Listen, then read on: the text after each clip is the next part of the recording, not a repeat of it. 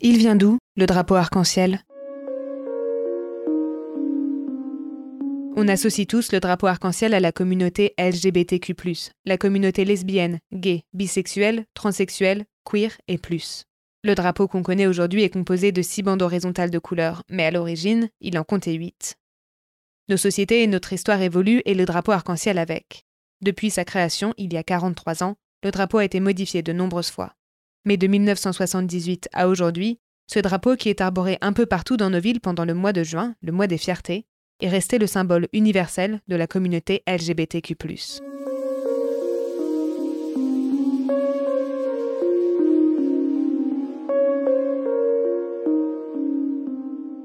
L'histoire du drapeau arc-en-ciel commence en 1978, en Californie.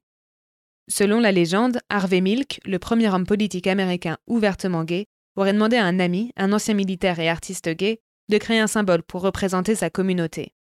Et c'est ainsi qu'au printemps 78, Gilbert Baker crée le tout premier dessin du drapeau arc-en-ciel, avec huit bandes colorées.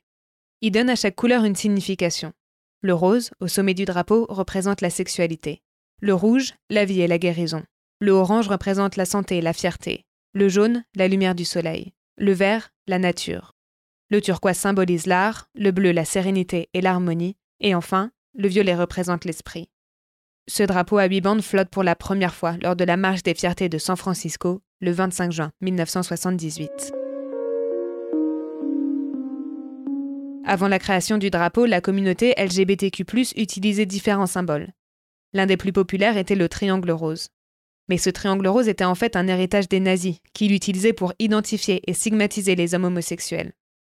Le triangle a pendant un temps été repris comme symbole d'identité par la communauté homosexuelle, mais le drapeau arc-en-ciel l'a rapidement remplacé.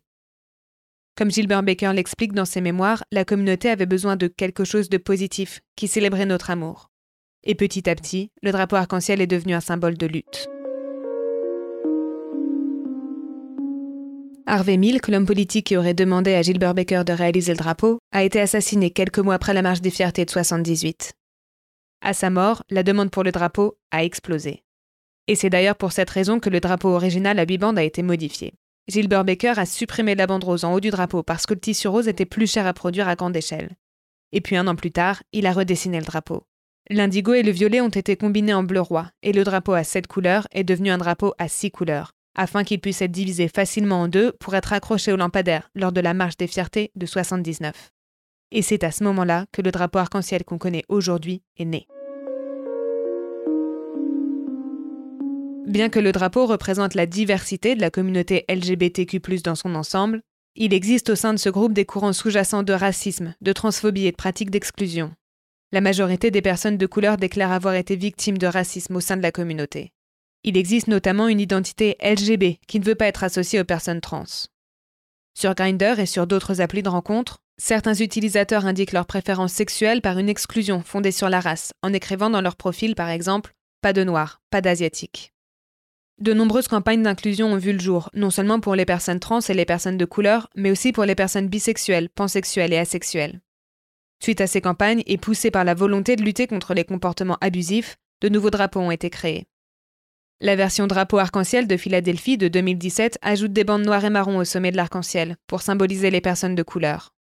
Sur le drapeau arc-en-ciel du progrès, il y a cinq nouvelles couleurs pour représenter les personnes de couleur et les personnes transgenres. Le drapeau transgenre, par exemple, est composé de bandes bleues, roses et blanches. La créatrice du drapeau, Monica Helms, une femme transgenre et vétéran de la marine, explique ce design. Les bandes en haut et en bas sont bleu clair, la couleur traditionnelle des petits garçons. Les bandes à côté sont roses, la couleur traditionnelle des petites filles. La bande au centre est blanche pour les personnes intersexes, en transition, ou qui se considèrent comme ayant un genre neutre ou indéfini. Le design est tel qu'il ne change pas. Quelle que soit la manière dont on place le drapeau, il est toujours à l'endroit, ce qui symbolise la légitimité de nos vies. Il existe également, entre autres, un drapeau lesbien, un drapeau bisexuel et un drapeau pansexuel, tous librement inspirés du modèle original. Ces drapeaux distincts sont nécessaires pour que l'on reconnaisse que LGBTQ, ne signifie pas seulement gay, mais aussi pansexuel, non-binaire, intersexe et beaucoup plus d'identités qui tombent après le Q de l'acronyme. Ces versions nous montrent qu'il y a toujours un combat pour l'identité et l'inclusion, à la fois pour le respect de la communauté LGBTQ, et la reconnaissance de sa diversité dans le monde, mais aussi au sein du groupe lui-même.